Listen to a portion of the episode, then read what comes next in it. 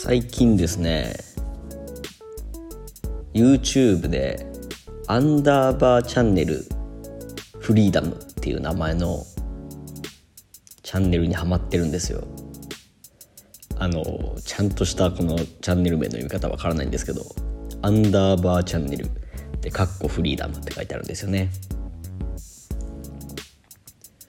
でこのチャンネルすっごい面白くって本当になんか短い時間でちゃんと笑わせてくれるんですね。でこの中の一つの動画の中で不思議な変な歌が登場するんですよ。それが「ラララおいでませ岡山。北極寒いよね。あなたは?」って言うんですよ。であのツッコミ役的なね人、まあ、キャラクターが「あなたは?」って言うんですよねでも意味わからないタイミングの「あなたは?」じゃないですかこれが結構好きで本当にねしょっちゅう頭の中でこの「あなたは?」が流れてくるんですよもういきなりなんか「えスリランカどうした?」みたいな感じになってると思うんですが安心してくださいこれがねスリランカで起きました前回のラジオの最後でモデルと友達になってみたって話を来週しますよなんてね。来週っていうか次回しますよなんて話をしたと思うんですが会ってきました。モデルちょっとしたモデルをやってる女性に。でも会った時にねそのまず相手の方が先に私を見つけて話しかけてくれたんですけどここで言った最初の言葉が「Hi how about you?」だったんですよこれ言われた瞬間はですよ言われた瞬間はあ多分今「How are you?」って言おうとしたなって思ったわけですよ How are you? 調子どうですか？ってやつですよねでまあ何て言うんだろう。How と You は一緒じゃないですか。で真ん中の R の部分が About になった。もうどっちも A から始まってますしね。それで間違えたんかなって。まあ文法的には結構違うこの2つですけど。文字だけ見たらね3つ中2つ一緒だし真ん中のやつはどっちも A から始まるしみたいなので。ねまあ間違えたかなって思って別にそんなになんだろう。面白いとも思わなかったんですよただ5秒ぐらいしてからあの調子どうに対する返事をして5秒ぐらい経った後に「あなたは?」が頭に流れちゃって「How about you?」って「あなたはどうですか?」っていう意味じゃないですかだからそれがなんか5秒ぐらいしてから日本語に変換されて「How about you?」が「あなたは?」が 流れてきてすっげえ笑いこらえてやばいこれは笑うってね。これは結局ですね。こらえるのには失敗しました。もう面白かった。本当に本当に普通にその間違い自体は面白くないんですけど頭の中にねそのフリーダムがいたせいでアンダーバーチャンネルさんのね変な歌があったせいであなたはもうになっちゃったんですよもう。もう立ち上がり最悪ですよね。もうキックオフして5秒でオウンゴールしたぐらいのもうビハインドスタートですよ。せっかくモデルにあったのに。もうもうね意図しない笑いが一番面白いんですからねこういうのは。本当にやめていただきたい。あの最近ちょっと気がついたことなんですけどスリランカのトイレってなんだろう色が分かれてないんですよ。ちょっと今分かりづらかったですね。日本でトイレがあったら青または黒が男子トイレ。で赤が女子トイレみたいな感じでもう簡単に見分けがつくじゃないですか。もちろんそのマークっていうんですか？あれもあのなんだ普通の人型が男でスカート履いてる形があの女子トイレみたいなのもありますけど色がすごい大事じゃないですか。見分ける時に。けどね最近気が付いたんですが一緒なんですよね。スリランカどっちも赤で書いてあった気がしますね。人の形人のマークが。だからトイレ行こうとした時に最初あこっち女子トイレか。あじゃあ違う。ああれはこっちも女子トイレだ。あれやってなっちゃって。入っちゃいけないとこ入っちゃったとか思ってすぐ出てきて確認したら男のマークが赤で書いてあったりなんてしてね。ああなるほど。色は別に分けてないんだな。赤が女性男がん？青が男性黒が男性みたいなそういうイメージっていうのは別にないのかもななんて思ったりしてね。おおと。ちょっと勉強になりましたね。勉強になったというかああなるほど。ちょっとステレオタイプというか価値観が固まってた部分がこんなところにあるなんてって言ってね。ね新たな気づきがありました。はいそんな感じでまたスリランカでの出来事を喋っていきたいと思いますがなんかですね喋りたいことを話したいこと面白いことが多すぎてあのラジオのストックが溜まっちゃったんですよ。うん。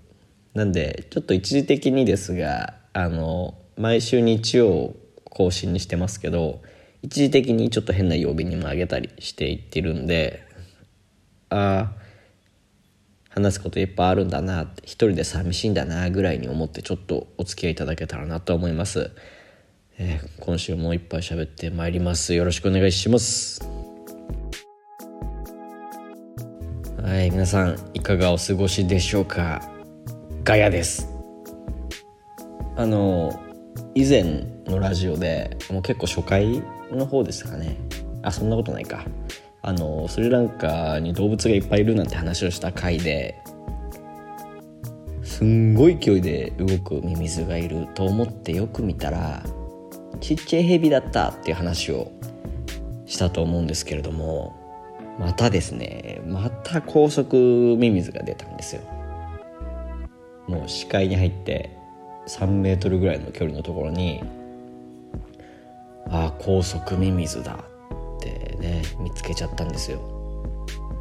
まあてことはですよ。てことはヘビなんですよね。なんでちょっと今度こそ綺麗に動画撮りてえって思って急いでねまた携帯構えて寄っていったんですよ。ええ。でパーって近づいていって本当に1 0センチぐらいの距離まで近づいてカメラ向けたんですね。これがね高速に動くマジなミミズでした。本物の高速ミミズですよね。うん。あのトゲトゲって虫知ってますか？トゲトゲっていうなんかトゲが生えた虫がいるんですよ。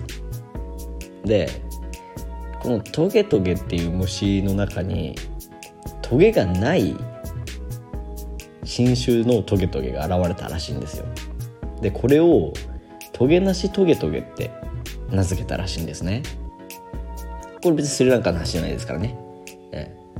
でそしたら今度トゲなしトゲトゲの特徴をそのままにさらに今度トゲが生えてるトゲなしトゲトゲが出てきたんですよ。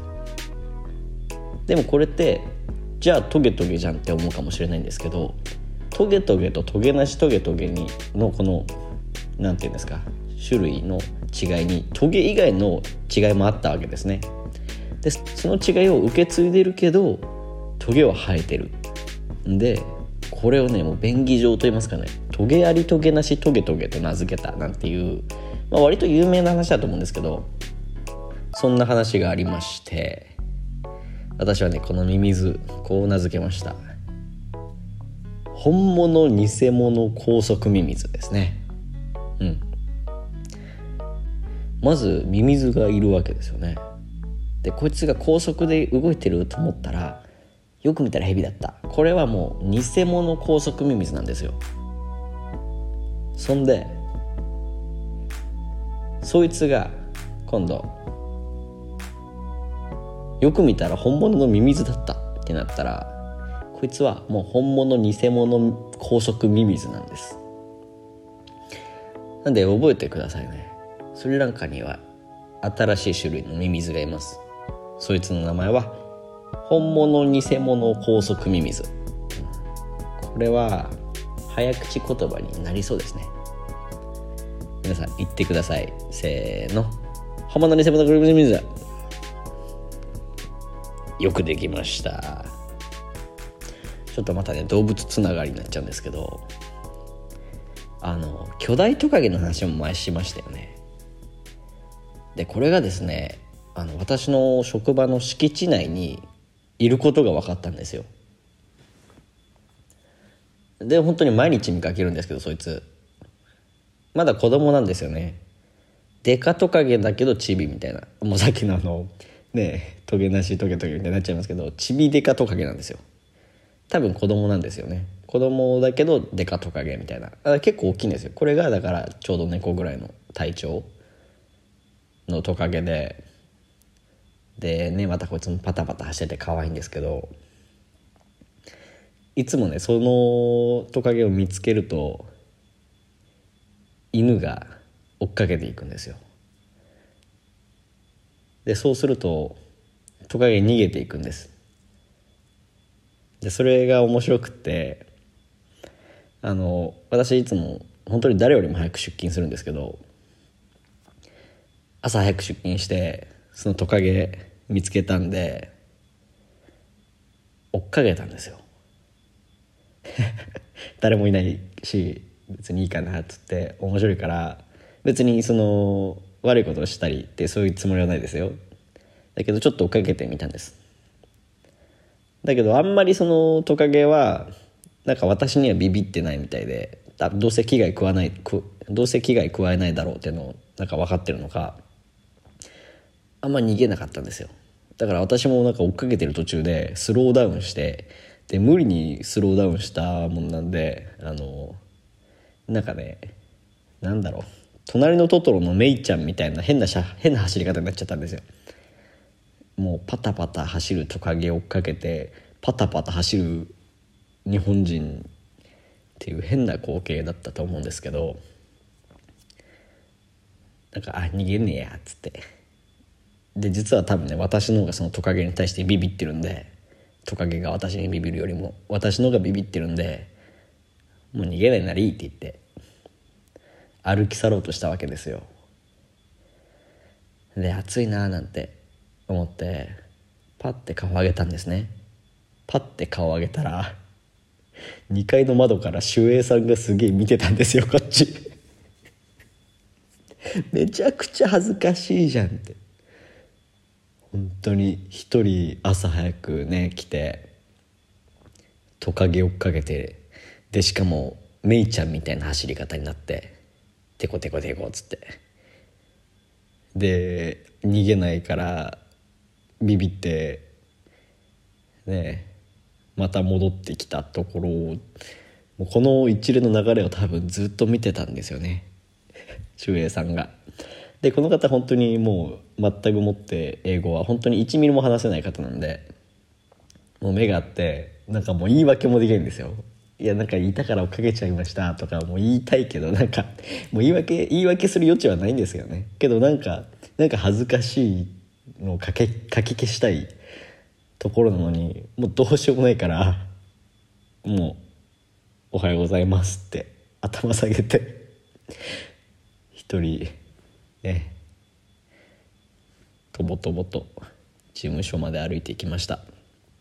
うん恥ずかしかったな。いやそろそろ質問コーナーいきますか。じゃあ質問読んでいきます。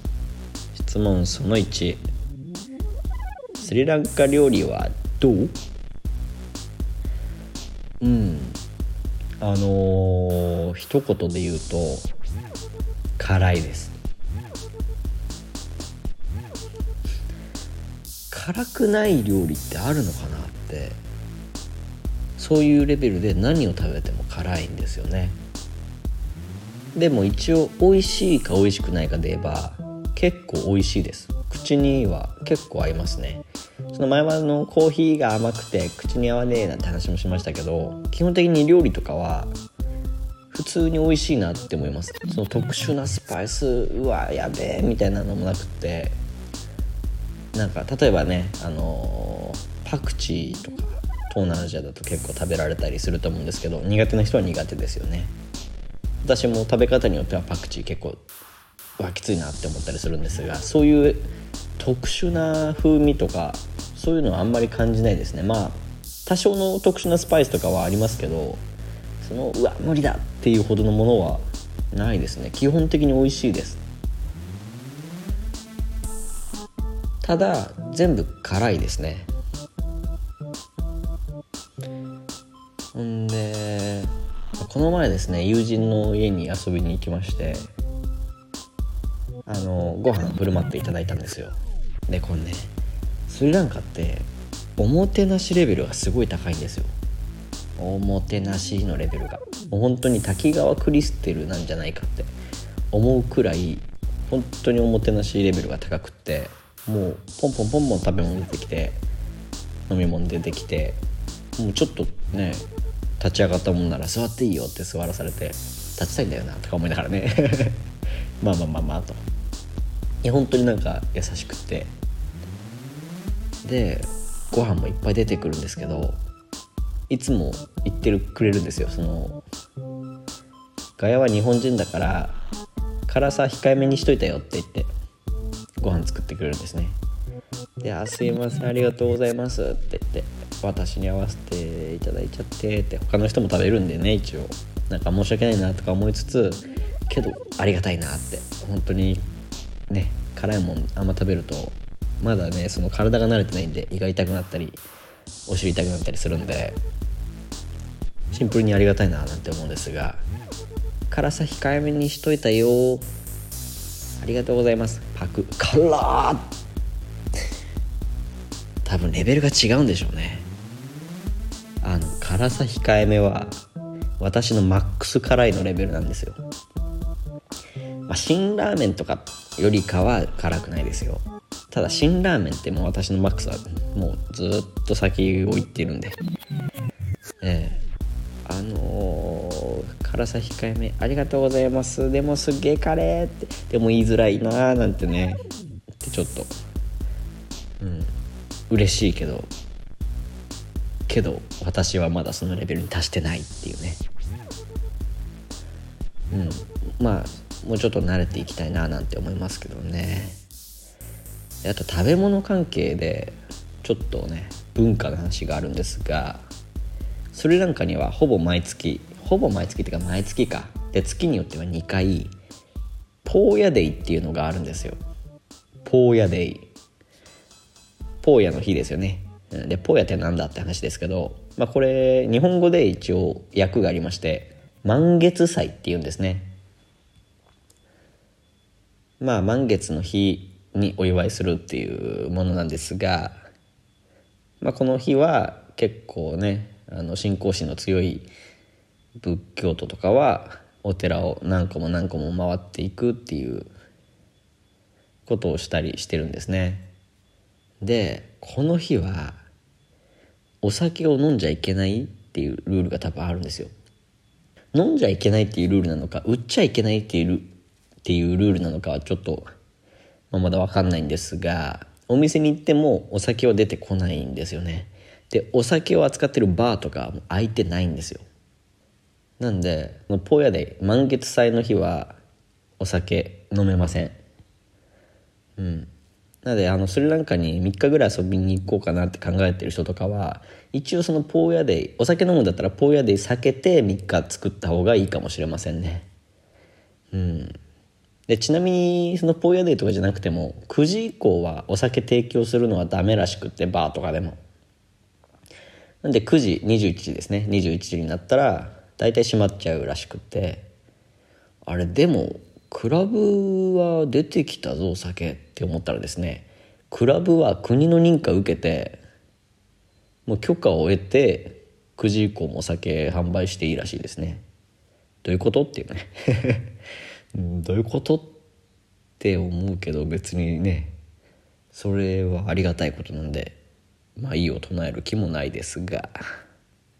まあすいませんちょっといろいろ脱線しましたね。スリランカ料理はと、うん、結果美味しいけどとっても辛いです。辛いものが好きな方には結構おすすめですね、まあ、食べるところどこで食べるかっていうのだけ気をつけていただけたら楽しく辛い料理食べられると思います。次。スリランカ人のいいところと悪いところは？結構突っ込んできますね。いいところはで止めればいいのに。スリランカ人のいいところはで止めればいいのに悪いところはまで聞いてくるっていうのは結構突っ込んでますよね。でもまあ大事ですよね。知っておいた方がこっちも受け入れやすいというかね。知ってたら対処しやすいし知らないでやられるとうわってなっちゃったりしますからね。まあ確かにこの質問大事かもしれませんね。まあじゃあまあいいところからね言うととっても人懐っこいですね本当にもうみんなフレンドリーで。あのー、日本って例えば飲食店行ってもお客様神様お客様ともう奴隷のような店員みたいな。そういう関係が一応あるじゃないですか。でお客様、まあ、客側が店員に対してどんなにフレンドリーに接しようとしても店員さんはちょっとその下手なことしたら上から怒られるかもとかね。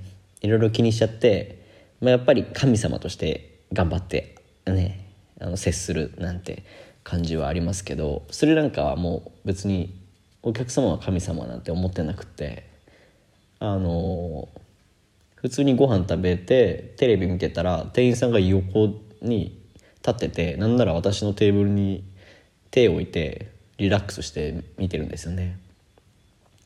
でなんかそのテレビで面白いこととか、まあ、ちょっと怖いニュースとかあったら普通に話しかけてくるんですよ。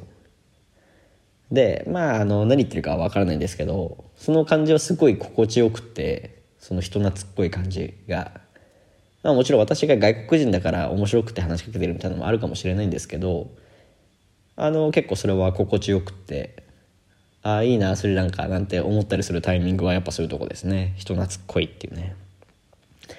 あと楽しいことが大好きなんですよ。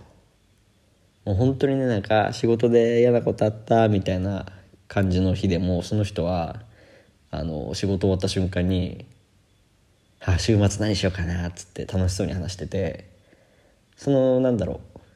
悪いことあっても楽しいことをことばっか考えてるのがすごいなんか素敵だなっていうか。で、まあ、日本でも別にあるじゃないですか。そりゃ嫌なことあるからディズニーランド行こうみたいな。でもそれってなんか嫌なことをかき消すためにそれを覆すために楽しいことをしてるみたいな感じがなんとなくあると思うんですけどこっちの方はなんかあ嫌なことあったな。まあそれは忘れて楽しいとこ行こう。そればっか考えようみたいななんか悪いこととはもう無関係のこととして楽しんでるっていう感じがなんとなく感じられてあそれはなんかいいメンタルの保ち方だなというか本当に楽しそうでね。うん。いいなって思います。で悪いところね。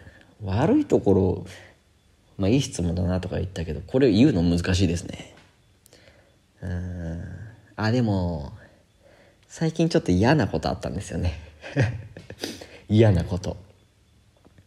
これはあのもうそういう文化だから仕方ないと捉えるしかないことなんですけどあのある日、まあ、いっぱい人が、ね、あの職場にいっぱいいろんな人が来た日がありましてであの事務所にいつも私自分の水テーブルの上にポンって置いとくんですよ。であの同僚の方たちはそれはガヤのものだからって言って誰も手出さないんですよ。飲もうと。勝手に飲んだりしないんですよ。けどちょっと離れてその事務所離れてでなんかあれやってこれやってって言って戻ってこうとしたらあの外からね事務室の中見えたんですけど全然知らないおじさんが水飲んでるんですよ私の。ペットボトル。ペットボトルですよ。それをコップに移すとかじゃなくて。普通に飲んでるんですよ。マジって思いましたねその時は。あの知らなかったんですよ。そういう文化があるってことを。それびっくりしてもう横にいたトイレの人に「えなんか知らないおじさんがガヤの水飲んでるんだけど。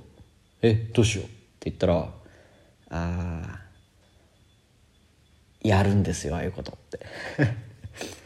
ね、だからポンって置いといちゃダメらしいですね。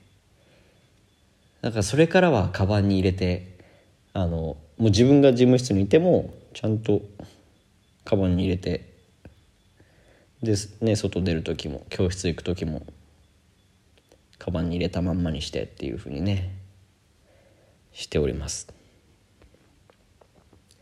あとはねあの日本人と結構違う点として話す時のターンの取り方が違うんですよ。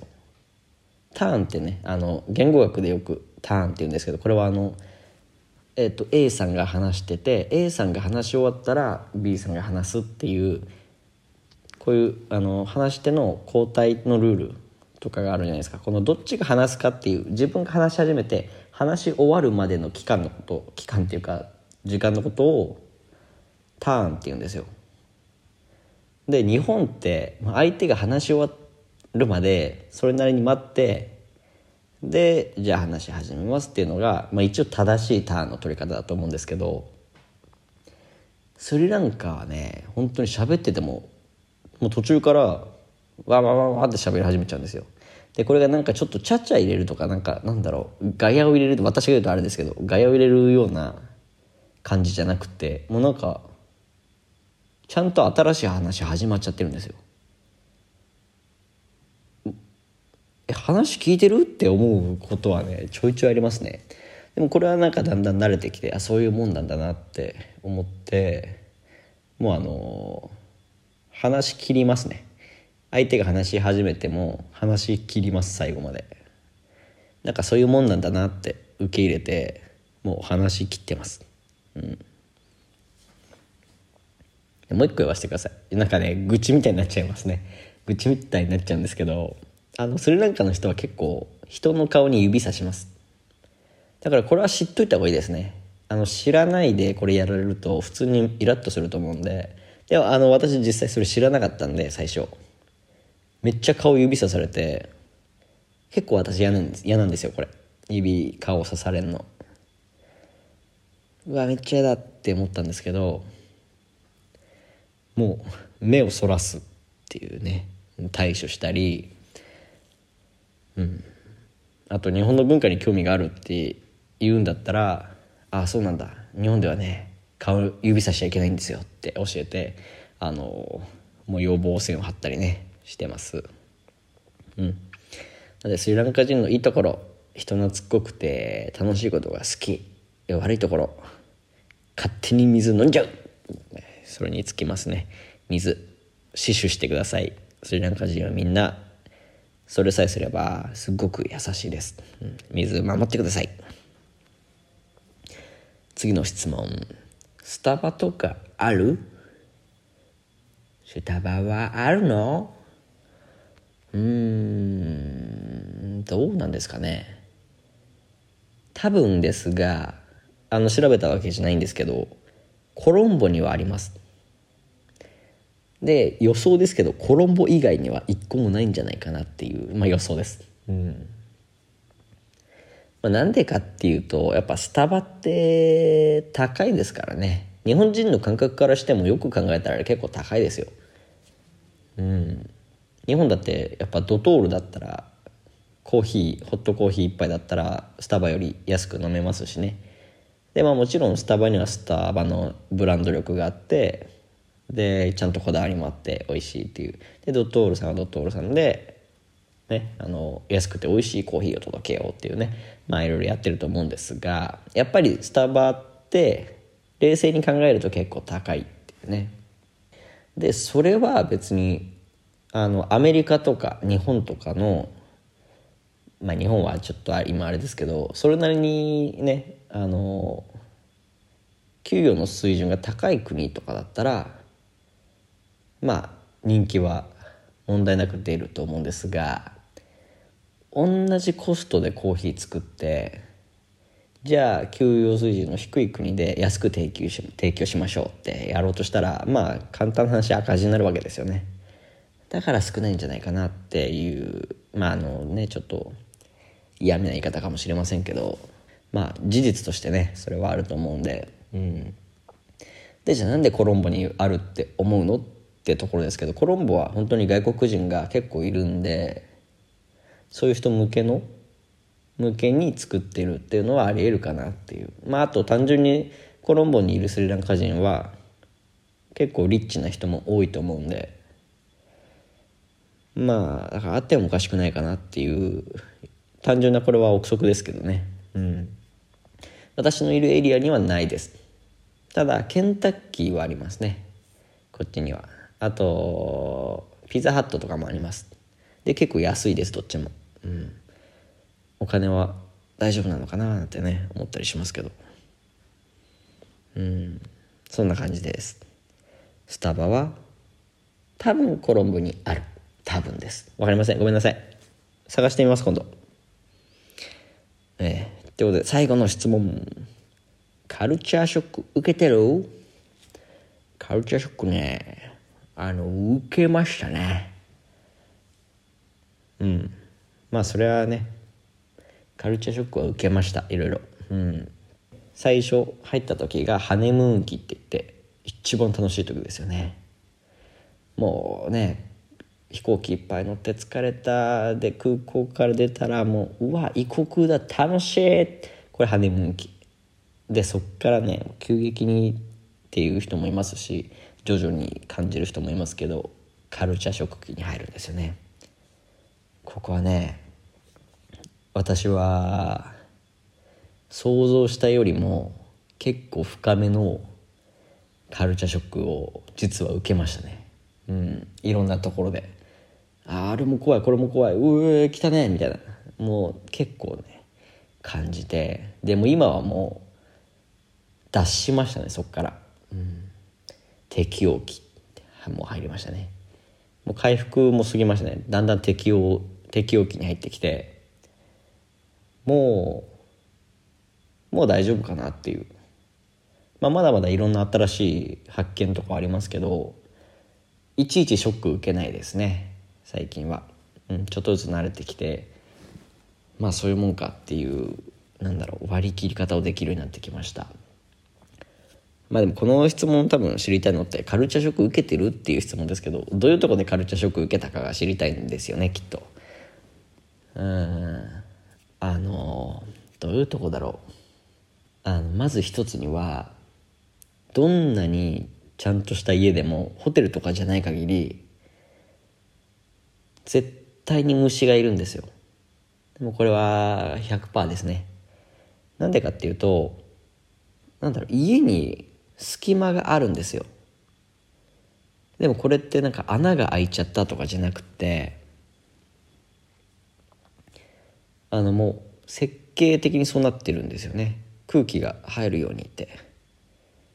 でそっからアリとかクモとかが入ってきちゃうんですよね。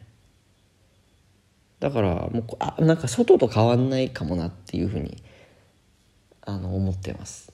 家とかは。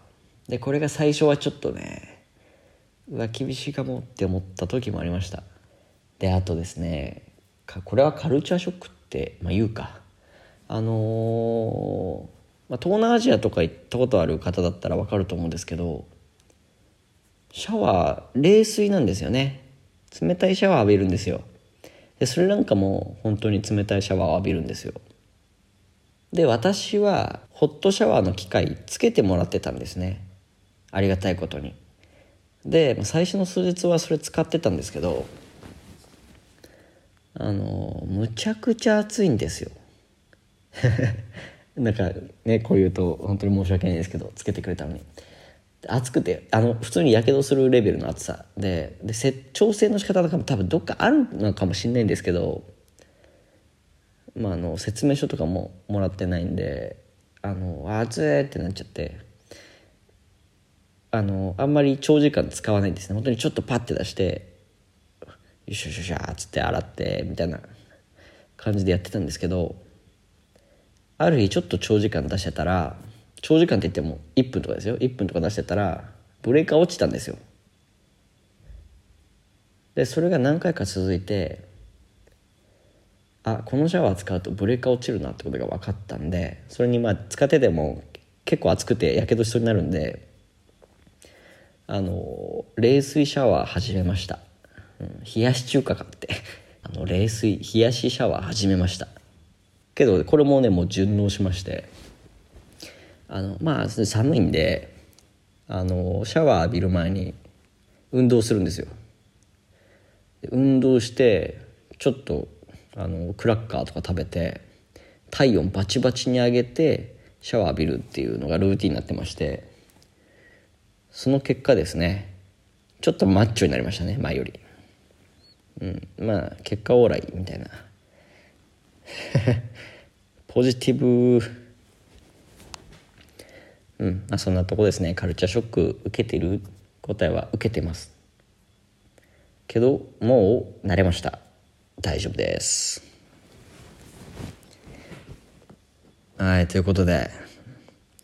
よしここで新コーナー。最近覚えた新原語あのー、私は新原語ほとんど分かりません。人に新原語を教えるレベルにはないんですけれども。まあね微暴録ぐらいに思ってください。私は自分で覚えるためにここでちょっと覚えた新原語ちょっとしたフレーズなんかをね話していこうと思います。であの多分私が必要だったから覚えた言葉とかが多いのであのスリランカに来た時多分使えると思うんでね。もしスリランカに行こうと考えてる来ようと考えてる方いらっしゃったら覚えてみてください、まず1つ目。まあ結構特殊なんですけどこれいきます。えまだ？どうですか？これねあのー、コツとしてはコツっていうかポイントとしては声ひっくり返すんですよ。えへまだじゃダメなんですよ。えへまだって言った方が現地っぽいというかね。なんかスリランカ人っぽくなるっていうね。意味としてはマジで？みたいな。本当？って意味らしいですね。でこれじゃどういう時に使うのかって言ったらこれね受けを取る時ですね。スリランカ人が新原語で話してて寂しくなりますよね。寂しくなったらそこにあ今なんかびっくりするようなこと言ったような顔してんなって時に「えまだ?」って言うともう爆笑間違いなし。結構おすすめですこれ。使ってみてください「えまだ?」はい上手です。うん。次。ハリハリ。ハリハリ。これはね OKOK みたいな意味ですね。これハリって何回重ねてもみたいでハリハリハリとかハリハリハリハリって結構言ってますね。ハリですね。まあハリだけでも言えるんですよ。あのレストランとかで注文したらハリって言ってくれますね。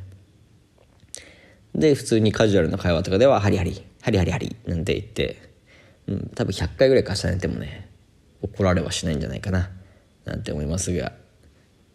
いいですか？ハリハリです。うん。そう。ここはね声ひっくり返せないですよ。えまだ？ハリハリですからね、うん、覚えてください。次。これ結構ね重要です。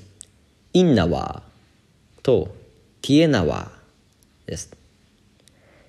このインナワーはいますって意味ですね。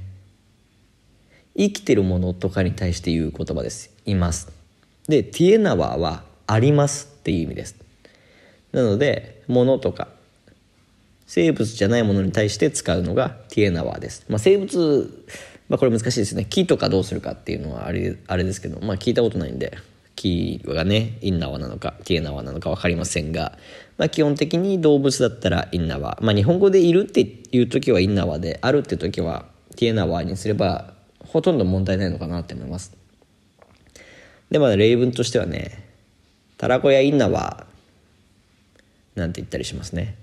今言ったタラゴヤっていうのはあの私がよく言ってる巨大トカゲです。あの巨大トカゲタラゴヤっていうらしいですね。うん。これね初めて聞いた時棚小屋に聞こえてたんですよ。棚小屋。けどよくよく聞いたらみんなタラゴヤって言ってるんですよね。どっちが正しいのか分かんなかったんでしばらくその2文字目を「ラ」って言いながらあのビボイにして「な」っていうねどっちともつかない発音で乗り切るっていう超トリッキーな技あり攻撃してましたね。タランゴヤって今どっち？みたいな感じでねまあよくよく聞いたらこれはタラゴヤが正解らしいですね。なじゃなくてラーがいいらしいです。うん、まあごめんなさいちょっとそれましたね。タラゴヤインナワって言ったら兄弟トカゲがいますっていう意味になりますね。そんな感じですね。であと一個一個ちょっと話させてください。あのー、一緒に行った方が誰かと電話してたんですよ。新原語で電話してて。で電話の内容は全然わからないんですけど一個だけ日本語にしか聞こえない言葉を言うんですね。それがね「あハリハリもう一回言って。うんハリハリ」みたいな言うんですよ。